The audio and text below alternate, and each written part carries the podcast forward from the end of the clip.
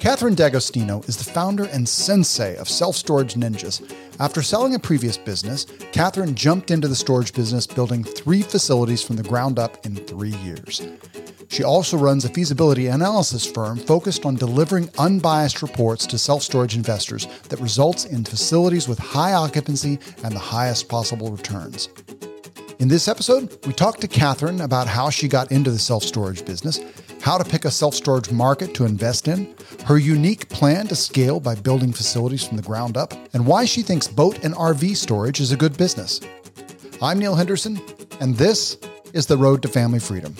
Before we get to this week's show, we'd like to make you aware of something. We are self storage investors. We buy existing self storage facilities and vacant buildings that can be converted to self storage in the Sun Belt. We buy them with cash and some with loans, and we use private lenders who become equity partners in our deals. These equity partners share in the cash flow and the profits when we sell. When we find a deal that we are considering, we call the equity partners and offer them a share of the ownership secured by the property. So if you've ever driven by a self storage facility and thought, I wonder who owns those things, and you have any interest in learning more about the storage business, we'd love to chat with you. Head on over to roadtofamilyfreedom.com slash storage. That's roadtofamilyfreedom.com slash S-T-O-R-A-G-E and set up a time to chat. We look forward to speaking with you. All right, enough out of us. Let's hit the road to family freedom. Well, Catherine D'Agostino, welcome to the Road to Family Freedom.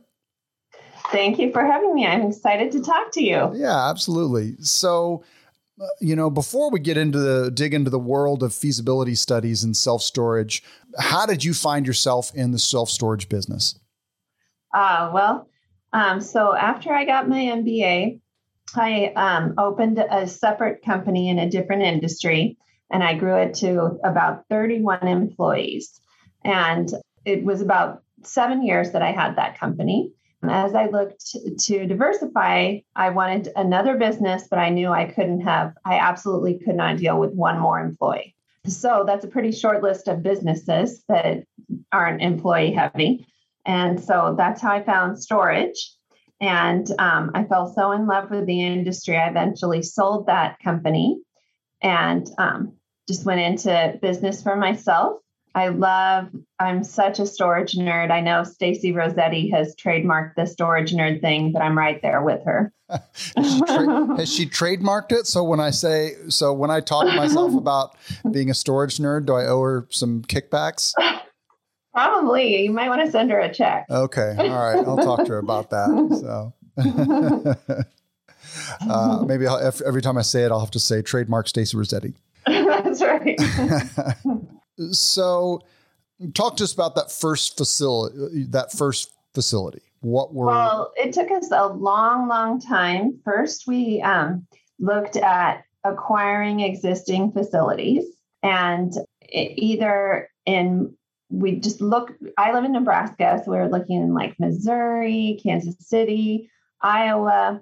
And so many of the deals that we looked at didn't have a lot of upside after the debt service. So we eventually decided, you know, we're not going to we're not going to pursue that anymore. We're going to do ground up construction.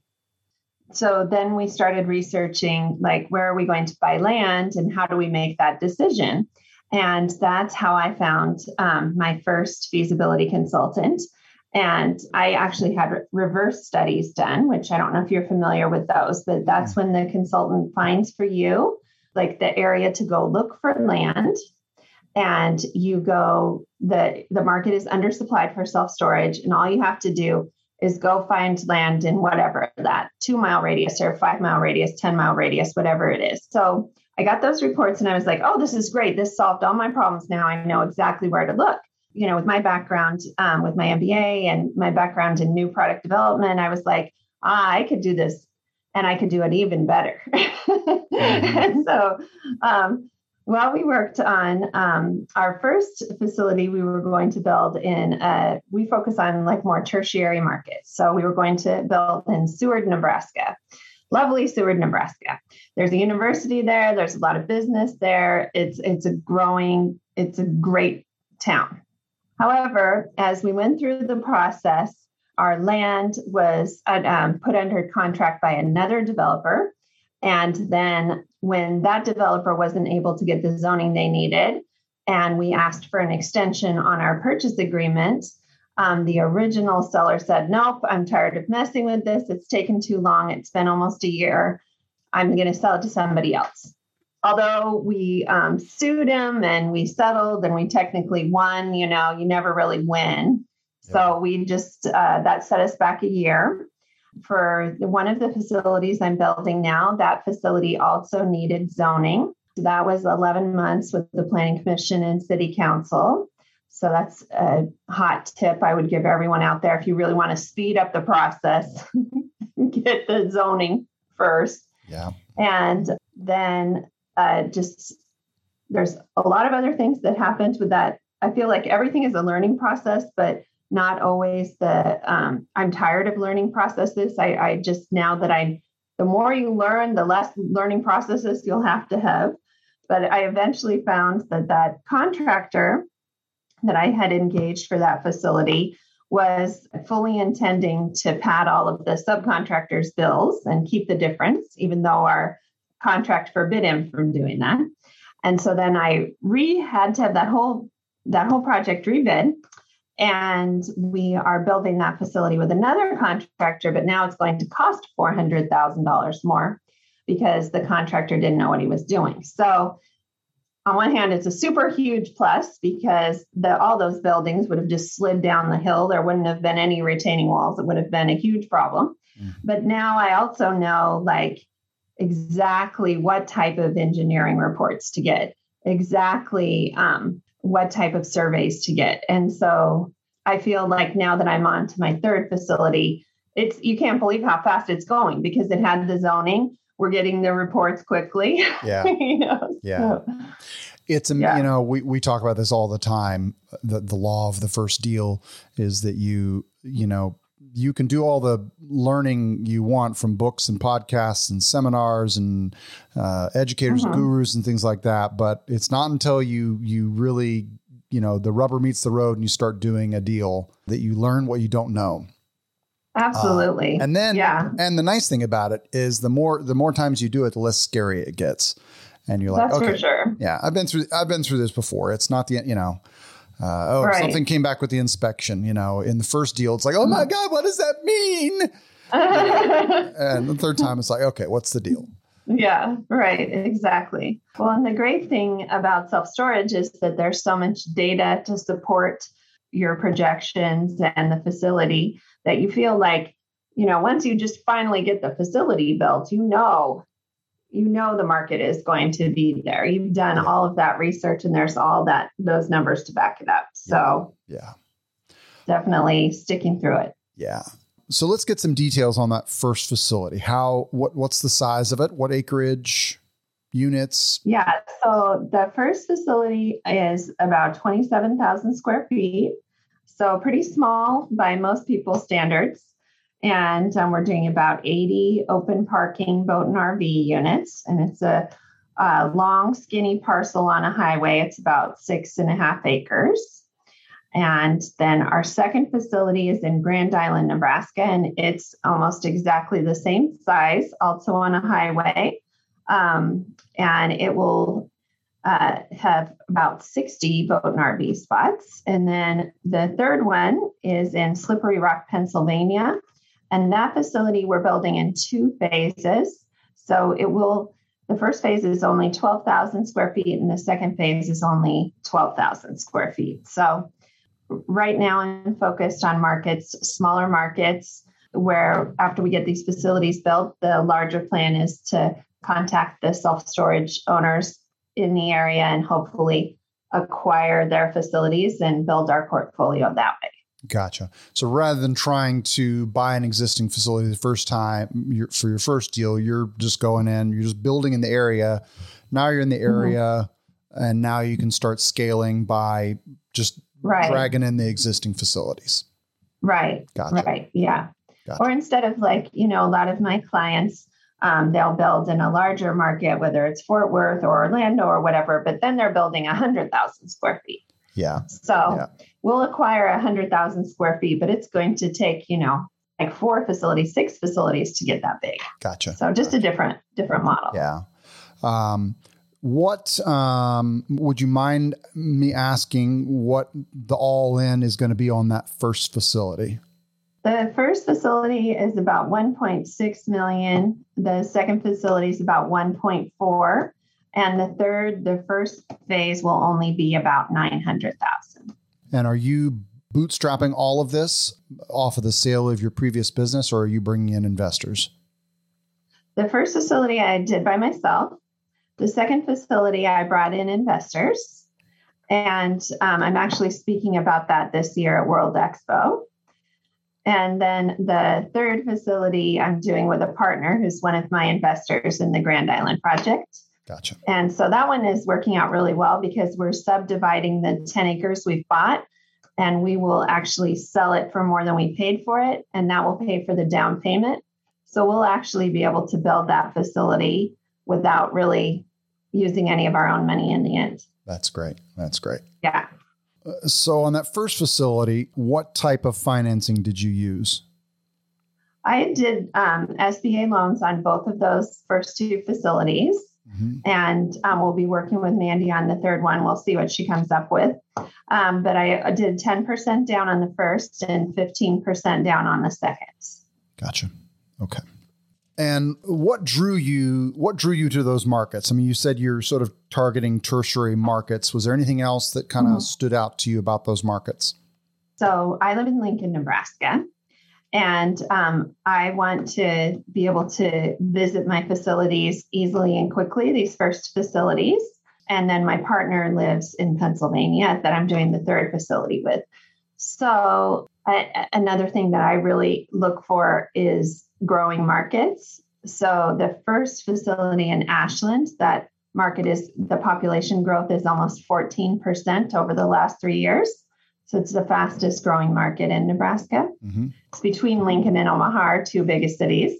And it's also one of the wealthiest areas. So it's underserved for self storage. But yeah, I think that uh, the big key everyone should look for is you really want to look for a growing market that's undersupplied. Yeah. And that's going to be the least risky proposition for you. Gotcha. We'll dig. We'll dig more into that uh, here in a minute. Um, so it, it's a drivable. It's drivable. The first two facilities are drivable for you, but they're tertiary markets that are growing. Right. Gotcha. Okay. Yeah. On that first facility with the SBA loan, they I assume they gave you all of the money for the construction costs and everything, correct? Mm-hmm. And yep. Then, so with both SBA loans, they will include your loan payments during construction as well as until you're at break even and you can pay those. And then they'll, they'll include your operating expenses until you can pay those. So you ask for all of that as your total loan. So like our our total loans would probably be about $200,000 more than I told you, but if you don't use that, then of course it just comes off from the the principal. You never draw on it. Gotcha, gotcha. So they they're giving you, they're basically allowing you to, they're basically giving you the money to pay the loan for the period that you're leasing up to st- stability or to to right uh, to break even right. point.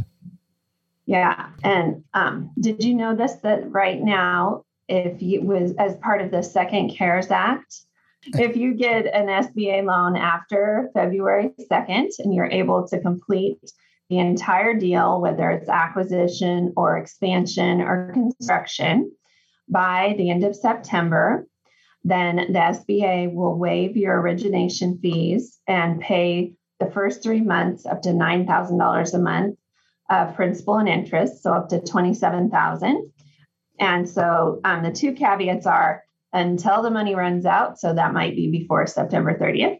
And that, what was the other one I was going to say? So until the money runs out, and oh, they might extend it back to six months.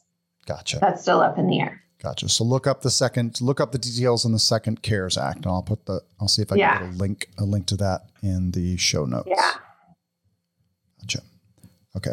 Also, uh, I forgot to mention earlier when you were talking about zoning, we interviewed a man by the name of Scott Krone, um, who you may or may not know, who specializes in converting old buildings to storage. We interviewed him back on episode 77, and Scott has some great tips on dealing with the zoning departments.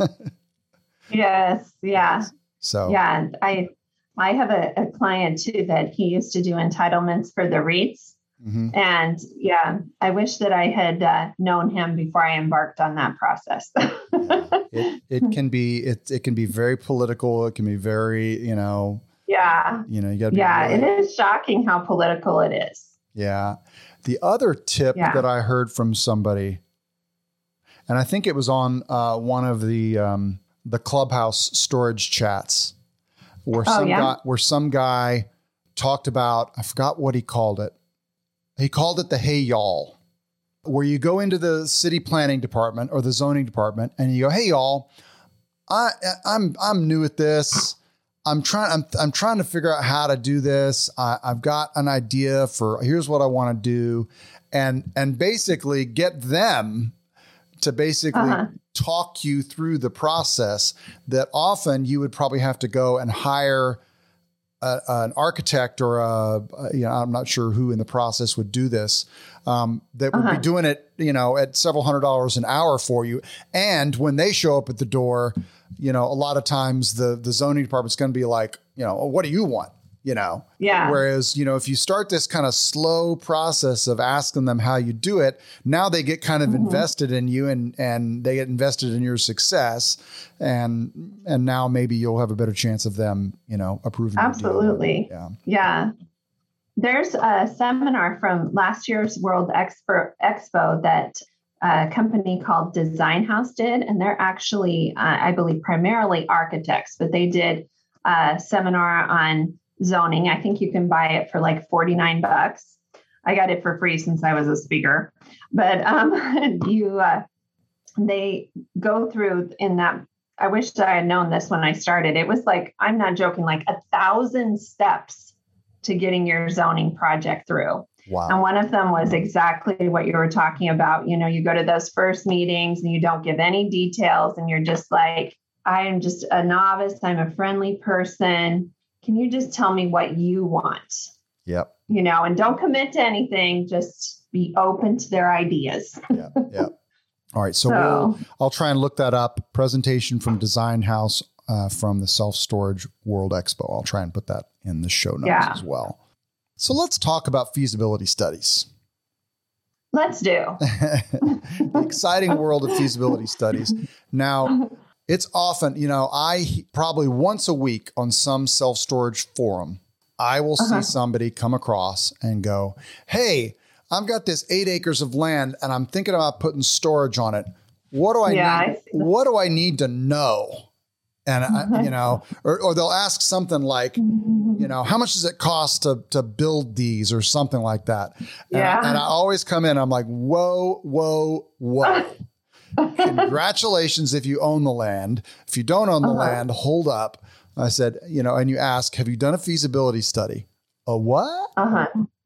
And Right. and it's like, okay, just no. This is those the days of build it, drop a self storage facility down in the middle of some area, and that they're going to come are over. They're long over. Right. Um, and and I'm totally fine with trying to steer people away from making this mistake because I I, I think a better self storage operators do, the better we all are.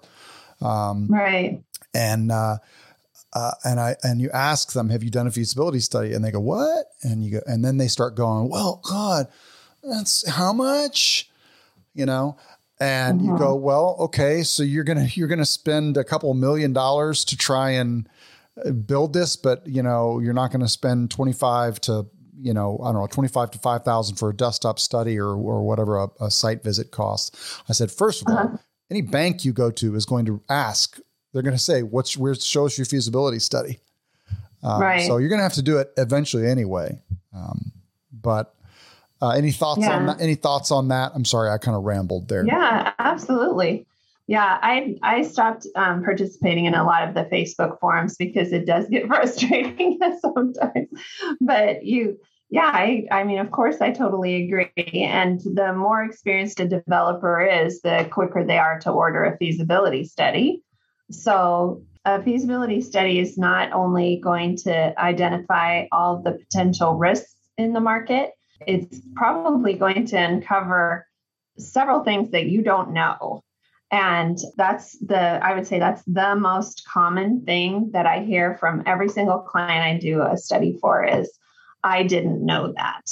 So, you know, you might know a whole lot about one part of storage or one part of your market or one part of your planned site.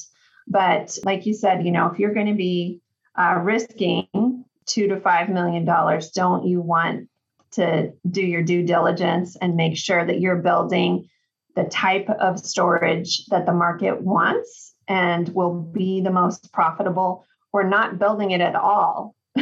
I mean, sometimes isn't that that's what everyone says, right? The deal you walked away from can be the best deal. Yeah, we we I went through that exact thing less than a couple of weeks ago. We were my partner and I were under contract for a a uh, an MTK Mart. Great location. Uh-huh. It was uh-huh. in great shape. Plan was to build it in phases and try and have some drive-through storage, climate controlled. There was demand for it in the market, you know, uh-huh. but it came back and it was just kind of the feasibility. We had a feasibility study bit done, and the feasibility study but came uh-huh. back and was kind of like, yeah, but meh, you know, it wasn't like the town, and the problem was the town, the the population was declining in the town.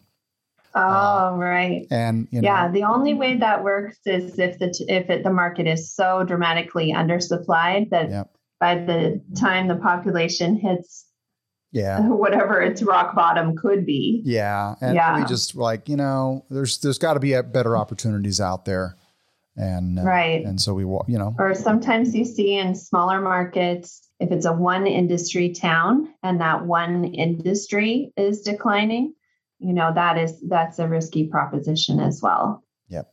So, so tobacco, that was that was the one industry in this town. And uh sure. Yep. You see that or you see like railroads or something like yep. that too. Yep. Yep. Yep. Yeah. So and I, I would say one thing to be thinking about too is there might be times when you don't need a feasibility study. Like if you do live in a very small town and there is no self storage and you're just going to be building 5,000 square feet in the middle of town, that's pretty low risk. Yeah. But or if you're a REIT or if you're 10 federal and you have 100 facilities and you have in house analysts, don't need a feasibility study. Yeah. but gotcha. for the rest of the world. gotcha. Gotcha. Yeah. Yeah. Yep. Sometimes a beer and a napkin just isn't going to cut it. Gotcha. so you you talked about a little bit about at the beginning. You talked about risk and storage. Talk to me about what you mean mean by that.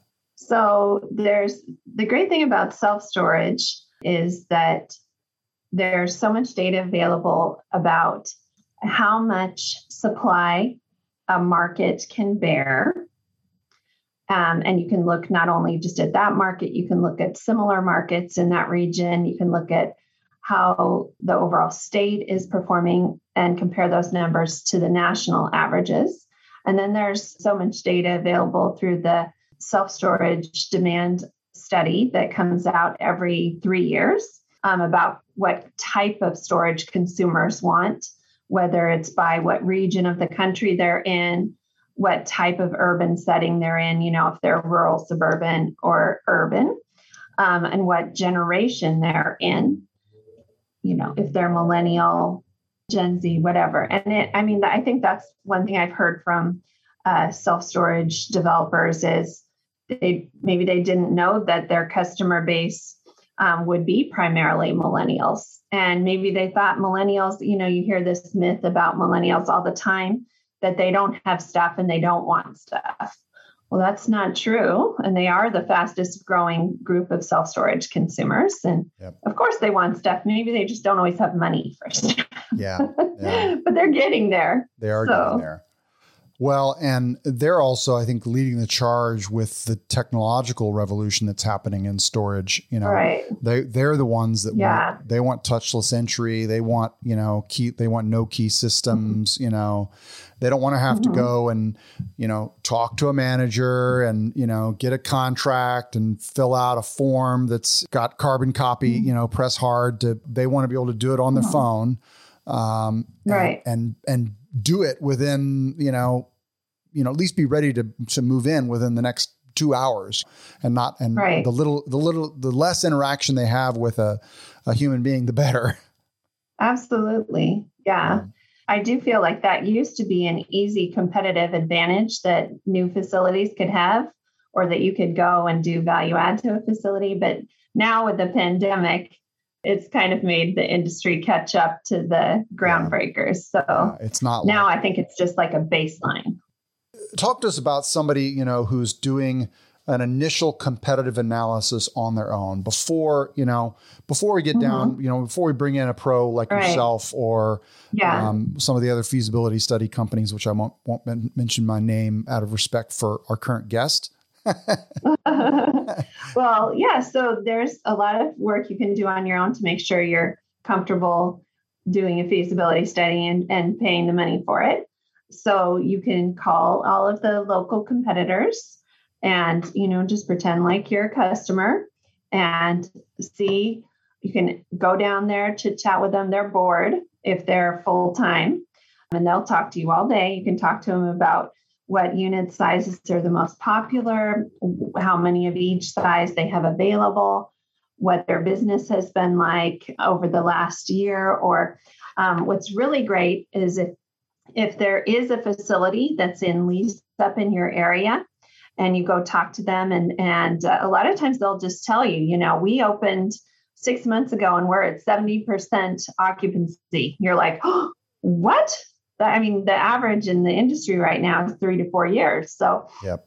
if if they have leased up that quickly, yeah that's a sign of unmet demand. So you can learn a lot from just talking to those facilities. And another thing you can do if um, the facility is outside of your trade area, you know, if they're like five miles away or seven miles away and your trade area is three miles, you could um, just be out and out honest and say, I want to build storage. Can I take you out to lunch? Like no one ever does that. And self storage owners are super friendly and they'll just go tell you everything about what it's like to do business in Lincoln, Nebraska or wherever. yeah I think it's important to join your local state association and go to those meetings. Trachte Building Systems, they have those free seminars, both virtual seminars um, that you can attend, and then they have in person full day seminars that you can attend. Um, you can pay by the hour to use Radius Plus, it's $20 an hour, and do some initial research yourself that way. I will do people's first preliminary report free, which I just use Radius for. And then I'll do successive reports for 75 bucks uh, just to see if it's worth doing a feasibility study in that area. So the difference between doing that on your own and then having me do it is you get my opinion. um, but there's, I know that um, there's another feasibility consultant that does those that you can pay for those preliminary reports too. So yeah, there's a lot that you should do, just maybe even to know if it's worth looking for land in that area, right? Yeah. But yeah um, once you, if you do find a hot parcel, Yeah. Well, let's talk at a high level, kind of like the beginning stages of, you know, and I, I and I can sort of walk you through kind of how we look, uh, how I look for potential markets, potential facilities. But, you know, what's the first thing you're looking at? Well, when you're looking at a, a potential market, I would first think about how you're going to run the facility. If this is your first facility, are you going to use property manager? Then you can expand your search farther. Are you going to work with a general contractor and are you comfortable managing that process from far away? Probably not on your first facility. You're probably going to want to go see it. um, so uh, I would think about in terms of like how far out you're going to go, how you're going to run the facility, and how you're going to build the facility and what that process will be like. And also, if you do live close, then you're just more familiar with the market and more familiar with what's going on. You know, like um, you mentioned with the to, with the tobacco industry, like there's there's still places that were tobacco he- heavy that are growing, and if you live close to one, then you'd be more comfortable knowing like just because tobacco's not going good, this market could still be good.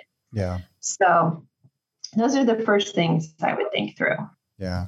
So Then I would think through budget because the you know the larger your market, the more expensive it is go- going to be to purchase the land and develop your facility. So, it, and you know that doesn't mean you should rule it out if it's a big market that's expensive to get into. You're just going to have to think about if you don't have the equity yourself, how are you going to raise that equity and um, what are you going to do to fund your facility? Gotcha. Okay, so uh, you you typically you typically start with management. How am I going to manage this facility? Is this going to be something that that I'm going to hire uh, hire an on-site manager to run? Um, is it something that I'm going to try and run virtually? Is it something I'm going to hire you know a third party self storage manager to take care of? Which I will point out, people need to understand that most self storage third party management companies are only going to go for a certain size facility. Right. Like you got to really, yeah, because it, it, it does not worth their time. Um, right. It's not yeah. They're looking level. at like primary markets with 50,000 square feet or more. Yeah, I mean, so so if you're just starting out and you're expecting you're going to buy a twenty five thousand square foot facility that's that's five hours away by plane, um, uh-huh. and you're expecting to hire Tron Jordheim from Store Here to run it for you, that's going to be a tough conversation to convince him to sure. do it. You know, uh, and yeah. a lot of times you it's not 100. percent You will sometimes find some self storage operators who are willing to take on those smaller facilities but they're also usually going to want profit sharing. They're going to want a they're sure. going to want part of the deal. Yeah. All right. So next, you're looking at the market health. You know, just like is it a growing market? You know, is it a one company town or one industry town? Um, you know, and what's what's the future of that industry look like? And then third, you're looking What at. The, I'd say you'd also look at like what are the attitudes towards self storage in that industry in that market. Yeah. Because, you know, if the municipality is feels like there's too much self-storage already and they're trying to like shut down any future development, is yeah. that a battle you want to take on? Yeah. Well, and it's also even if you don't plan to build, I would say it's mm-hmm. smart to call them and find out what their plan is for storage. And if they say they have no plan, like, ah, we don't care, that's a bit of a red mm-hmm. flag as well, because then it just means that, you know, Anybody? See Texas. What's that? I said, see the state of Texas. see, yeah, see the state of Texas, or see you know parts of uh, outside Boise, Idaho. You know, uh, where they're just uh-huh. like, ah, sure, you got the, you want you own the land, build whatever you want. We don't care. And the next thing you uh-huh. know, you know, six months after you've built your little twenty-five thousand square foot Class B facility, Public Storage comes in and builds mm. one hundred and twenty thousand across the street. So it's good to know what the what the attitude for storage is in the market, whether you're building or buying a, a new uh, an existing facility. So right.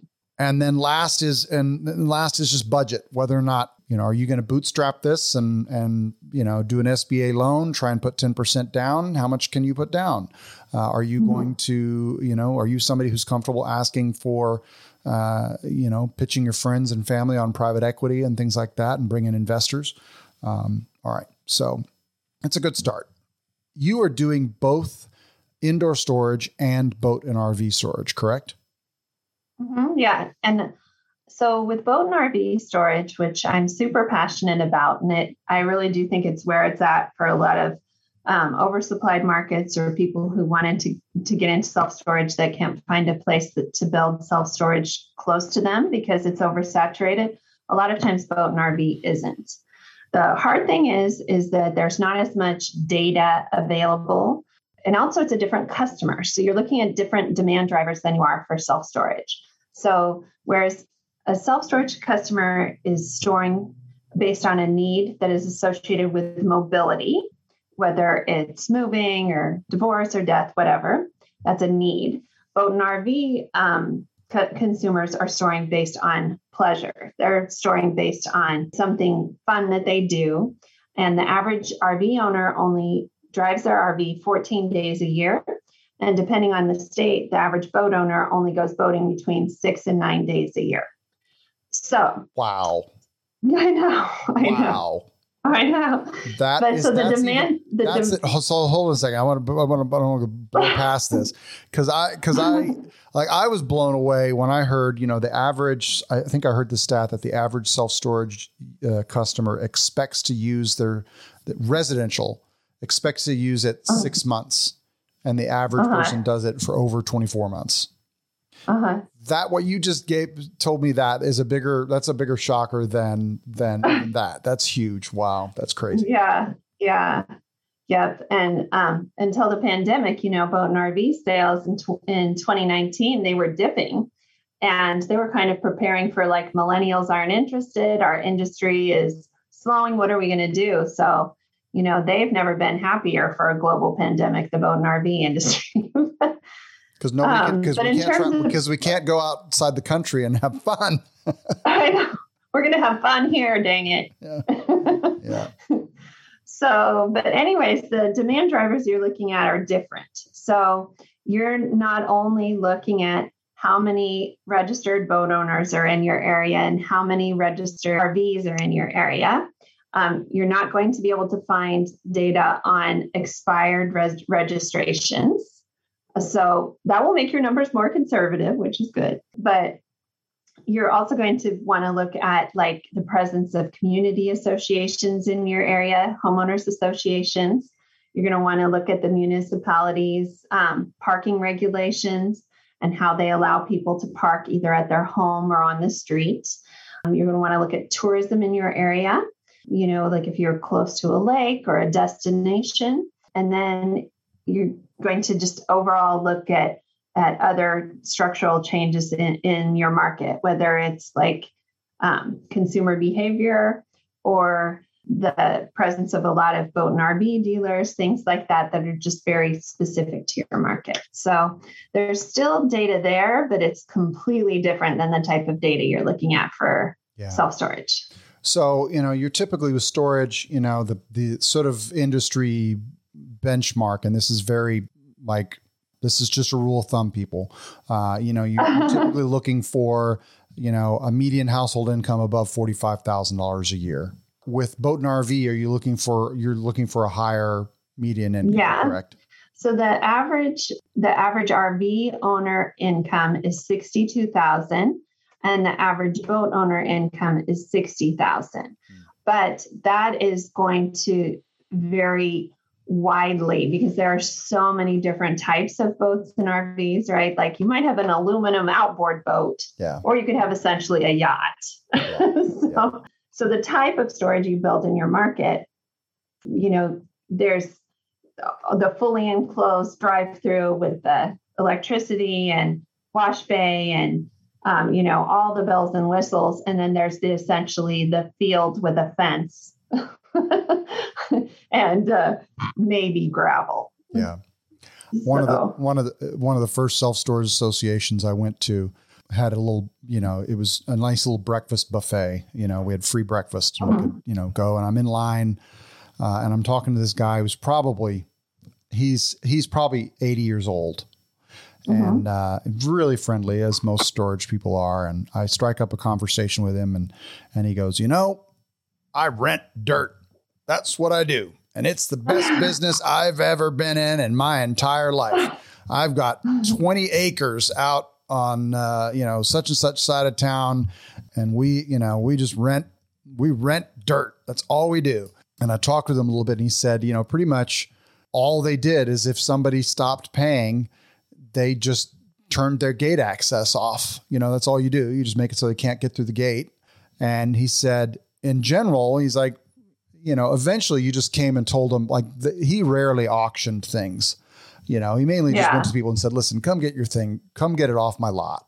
Because he didn't want to deal with having to, you know, uh, do the auction and all that. But yeah, it's, uh, I, I would say that you, you got to be careful. You know, you're going to want to find out what kind of, you know, customer you're going to be dealing with if you're going to be building boat and RV in an area because you may it may be an area where they expect a dump station and a you know Right. and a wash station and things like that. Yeah.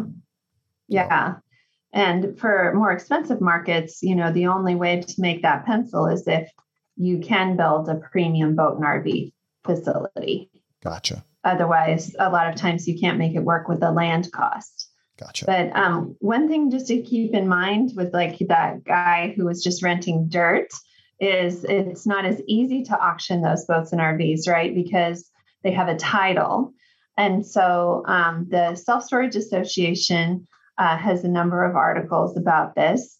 Um, you need to, what I would recommend doing is just working with a local tow company because those towing companies are already set up for dealing with people who abandon their vehicles and they, they know the process. So it's better just to have a towing company just tow it and be like, you deal with it now than to try and, and auction it yourself. So you mentioned uh, doing research on the RV and boat registrations in an area. Do you have some tips on where to find that information and how to do that research? Well, I pay for a database. You know, I pay for um, because I'm doing them all the time. Yep. Uh, you know, you're probably the average person isn't going to want to pay two to four thousand dollars for an annual subscription for that information. So gotcha. I would say you can get some of that information from the it's usually the the game and wildlife department or game and parks it's called different things in different states gotcha um, they're tracking boats generally and then, depending on the Department of Transportation in your area, they are handling registrations and whether or not they publish that RV data. Like, there's a lot of places in California that publish that data that you could get it for free, but then there's other states that don't publish it at all. Yeah, gotcha. And then you're just going to need to look at like national national consumption and apply it to your area. Gotcha. Gotcha. So, so, with your three facilities, you mentioned that you've got boat and RV storage on there. Is do you you also still have under you have under roof storage as well, correct? Oh yes, yeah, just regular self storage, and then we just have open parking boat and RV. Yeah. But yeah, one of my goals is absolutely to build like canopy and enclosed boat and RV in larger markets. Mm-hmm. And uh, I, you can just see so many places where that's undersupplied. And a lot of people have the attitude like you can build it as far away as you want from town and people will still come. And that's not going to be true forever. Yeah. Like it's only true right now because there's not enough. Yeah. yeah. But just like with self storage, people either want their boat or RV close to their house or close to where they're going. Yeah. Yeah. People aren't going to, it's, yeah, it's, it's a customer service based business and it's retail and they're not going to yeah. want to you know they're gonna, not going to want to go far right. outside of of their normal retail corridor that they operate in so right one you know it's interesting you know one of the major value add opportunities that most self storage investors have talked about over the last you know 5 years or so is you look for facilities that have that have under roof storage but then they have RV and boat parking and oh so, yes, and then and so they just the idea, expand more self storage. Yeah, so the idea is to get rid of that boat and RV because you know there's uh, that's there's not as much money in that. There's more money in under roof storage, and it's interesting to me to see whether or not that's going to become, you know, whether that value add opportunity is going to kind of go away because a boat and RV demand is going to rise so high that people are going to want, they're still going to want that mm-hmm. space. Right. Um, well, yeah. So generally, self storage is always going to produce a higher return per square foot than boat and RV because the average boat and RV unit is 350 square feet. However, and this is where it can be really tough as a feasibility consultant, there are so many markets where there's uh, certainly a demand for enclosed boat and RV or canopy boat and RV, but there's no comparables, right? So you're going out like 10 miles, 20 miles, 30 miles, looking for comparables. And then you get to those comparables, and there are independent facilities that have been full for three years. They haven't raised their prices for three years. Maybe they haven't raised their prices for six years. And you're trying to use that as the comparable. So, of course, when you do a feasibility study, that analyst is always going to have to look at what is, not what could be. Mm-hmm. But you know, when you're running your scenarios, your best case, worst case, most likely case, look at the type of facilities that are doing what you want to do and are offering um, the same type of boat and RV storage you want to offer. Like, for example, I saw this facility right outside of Indianapolis. It has, I think, about 60 fully enclosed boat and RV units. And they were renting those. Um, the smallest one 30 feet, $900 a month. The largest, $1,200 a month. Fully leased, two year wait list. You would not expect that, like right outside Indiana, in yeah. Indianapolis. And so I have a client who just is developing his facility in Fort Worth, his boat and RV facility. And he's previously done car condos. So he has he had somebody call him. He hasn't even, he's just now closing on the land, getting, you know, getting all of his uh, plans done and everything. And and uh, he got a call from somebody through his, the car condos that says, you know, I need a place to stay to sol- stay to stow my RV. Do you have anything? He said, no, but guess what? I'm building a facility, so I'll put you on the list. And he's like, absolutely, I'll take it. And he said, Catherine, I, I know you said I should try um, and ask, you know, because I gave him the numbers that in this study, like this is your competitors, this is a for sure thing. But this is what I want you to set your prices at and see if you can attain them. And so I said $1,200 for this particular unit size. And he's like, I just couldn't do it. I froze. I asked for 900 and he was like, sold. And he's, he's like, I, I, I'm going to be able to rent this whole facility at 1200, aren't I? I'm like, yes, you yeah. are. Yeah. So I think that's the toughest thing with, with um, boat and RV is that there's not like a bunch of REITs in the market pushing the prices, pushing the prices. Yeah. So you're going to have to push those prices on your own and you can't be afraid to push them on your own. Yeah. Yeah.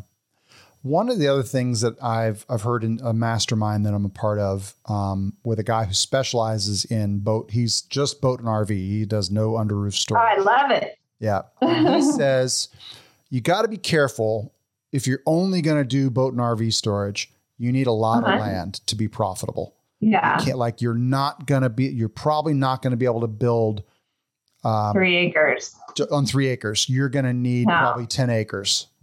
Yeah. Really, you know. I always tell people minimum of five, five yeah. to ten. Yeah. Gotcha. Okay. Final question, because I, I kind of like I like to hear other people's opinions about it because they vary. What do you consider to be a trade area for, you know, an urban market versus a suburban market versus an exurban versus rural market? Or does it well, or does it vary? Well, I would say it, it's going to vary based on the competition, but pretending that you have average competition in uh, in an urban market, like with more than 100,000 people in your trade area, then that might be as small as one to two miles. Um, if you're lucky enough to find a pocket that's undersupplied, maybe it's three miles. Um, and then for a suburban market, it's generally between three and five miles. Five miles on the on the that would not be as common. So that population is probably between 30,000 and 100,000. And then for um, a secondary suburban or rural market, the population is going to be less than 30,000 and it could be up to 10 miles. But you can't, it's, I think one thing that people really get fixated on is drawing everything in circles and concentric circles. Like, here's your radius, this is what it is. No, your your final trade area is, is going to be some kind of polygon. It's going to be like the you're cut off by this lake, you were cut off by this interstate, and you're cut off by this other town because the people from that town are not driving to your town. Yep. And so you really need to um, look at what your actual trade area is. Yeah. We interviewed uh, Fernando Angelucci back on episode 76, and Fernando's. Oh, my man, Fernando. I love Fernando. Yeah, I know. I love Fernando He's too. the best. Yes. Um, and he talked about they were looking at a facility, I think even maybe a portfolio of facilities out near Asheville, North Carolina. And he said, yeah. we, you know, we had, it was kind of a rural market and we drew, uh, we drew our little, con- our circle and we are like, oh, this is great He's like, until we realized yeah. that there was this huge pocket of population that they were counting that was like a, a, almost a two hour drive away because you had to go around the mountains. Oh. So, so no one's driving around the mountain. No, you gotta, you can't just oh. draw a circle, draw a, a, radius and say that population is ours. You got to sit there and do a little bit more, uh-huh. uh, you know, right. thinking about um, how are people, yeah. how are people moving, you know, through the area. So, Absolutely. Absolutely. Yep. yep. Well, Catherine D'Agostino, thank you so much for sharing with us today.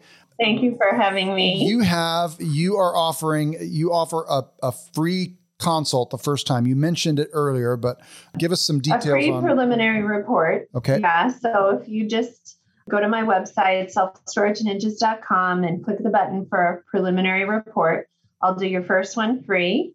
And that's like a high level overview of the supply and potential unmet demand in the market and the consumer demographics in the market. And then um, I do charge a fee for future reports, but okay, great. Um, well, thanks for you know being a storage nerd with me today. Trademark. Oh, you're welcome. You're welcome. Stacy Rosetti, 2021. All right. It was great speaking with you. Have a great day. Yes, you too. Have a great day. Take care. Bye. Okay, that was Catherine D'Agostino from selfstorageninjas.com. I highly recommend you go and check her out. Take advantage of her free initial study that she'll do for you. So this is sort of a also sort of an unusual episode. We our main focus is going to be on um, key lesson learned, but we did talk about her first self storage facility, and um, she built it for 1.6 million dollars using an SBA loan, and she brought 10 percent down. She brought, you know, so it means she really only had to come to the table with 160 thousand dollars, and uh, it's one of the powers of an SBA loan, especially when you're building, is they will, um, they're going to fund the, you know. Uh, the construction and also a part of the operating costs uh, while it gets leased up so um, there, there are obviously some caveats when it comes to using SBA, and I highly recommend that you go back and listen to our interview with Mo Kruger on episode 96 to get a little bit more about the caveats when it comes to dealing with an SBA loan. But highly recommend you check that out. Okay, so key lesson learned for me here was one is as part of your initial kind of market analysis when you're looking for a self storage deal is to, you know, I often look at it as is that first I just look at is the market growing, but I, think there's a, a, a step in front of that, which is how are you going to manage it? You know, what are you? How far away is this market from you? Uh, is it something you can drive to? Are you planning on, you know, trying to run this remotely? Are you going to hire a, an individual to be on site for you, you know, 40 hours a week? Are you, is this going to be something where you're going to hire third party management? The kinds of facilities that you're going to be targeting to be very different based on the answers to those questions. And then next, I thought it was very interesting, you know, talking to her about uh, RV and boat storage. Uh, you know, we most self storage um, investors over the last several years have really kind of looked at uh, that as a value add opportunity. Hey, let's get rid of the boat and RV storage, and we're going to stick under roof storage, and you know we're going to add value that way. Add value that way. But now, with the demand that is uh, being generated with RV and boat storage, it actually might be something you want to look at keeping around, or at least digging deeper into the market and see what kinds of um, see what the market is like. So, okay, once again, that was Catherine D'Agostino from selfstorageninjas.com. Uh, highly recommend you go and check them out. I'm Neil Henderson. We're doing this all again next week. Let's hit the road. Hey, before you go, if you like the show, we would be delighted if you'd head over to Podchaser and leave us an honest review. And do let us know why you like the show, how long you've been listening, and in particular, what you find really useful or entertaining. And let us know if there's anything you think we should change. Also, if you have specific questions about real estate investing, especially self storage or short term rentals, shoot us an email at info at roadtofamilyfreedom.com and we'll be happy to answer your question on the show. We might even turn it into an entire episode. Thanks for listening. We're doing this all again next week. Until then, safe travels on your road to financial freedom.